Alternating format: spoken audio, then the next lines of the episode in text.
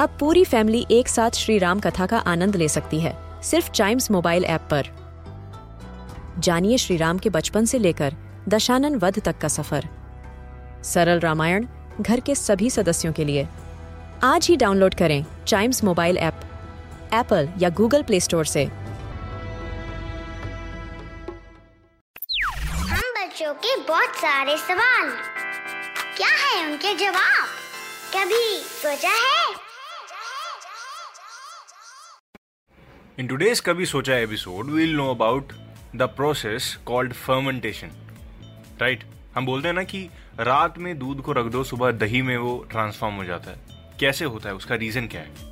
क्या ऐसी चीजें होती हैं ओवरनाइट जो यू नो मिल्क को कर्ड में ट्रांसफॉर्म कर देती हैं? और इसके लिए आपको प्रोसेस बाय प्रोसेस चलना पड़ेगा मेरे साथ। सबसे पहले हम क्या करते हैं, मिल्क को हीट कर लेते हैं कुछ मिनट्स के लिए, ठीक है?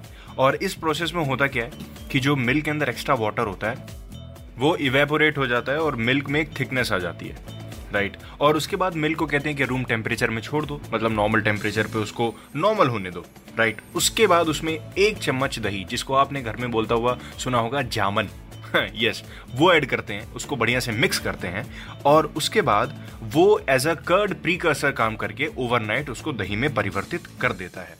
रात भर रखो, सुबह आपका योगर्ट या कर्ड रेडी है।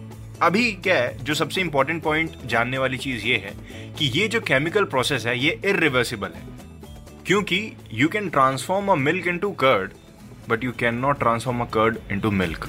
Yes, that's why it is called irreversible process, irreversible chemical change, और इस प्रोसेस का नाम है फर्मेंटेशन। होता क्या है, जो कर्ड हम ऐड करते हैं उसके अंदर एक बैक्टीरिया होता है जिसका नाम होता है lactobacillus, right? And when one spoon of curd is added to the milk, the lactobacillus multiplies. Yes, दूध के अंदर ही वो मल्टीप्लाई होने लगता है और वो खेलना स्टार्ट करता है दूध में प्रेजेंट दो प्रोटीन से, एक वे प्रोटीन और दूसरा केजीन प्रोटीन। केजीन प्रोटीन आपके लिए बता देता हूँ, it's a globular form of protein of milk. And during the process of fermentation ये जो केमिकल चेंज होता है ये होता है लैक्टिक एसिड बैक्टीरिया और केजीन प्रोटीन के बीच में। लैक्टिक एसिड मतलब लैक्टोबैसिलस की बात कर रहा हूं मैं।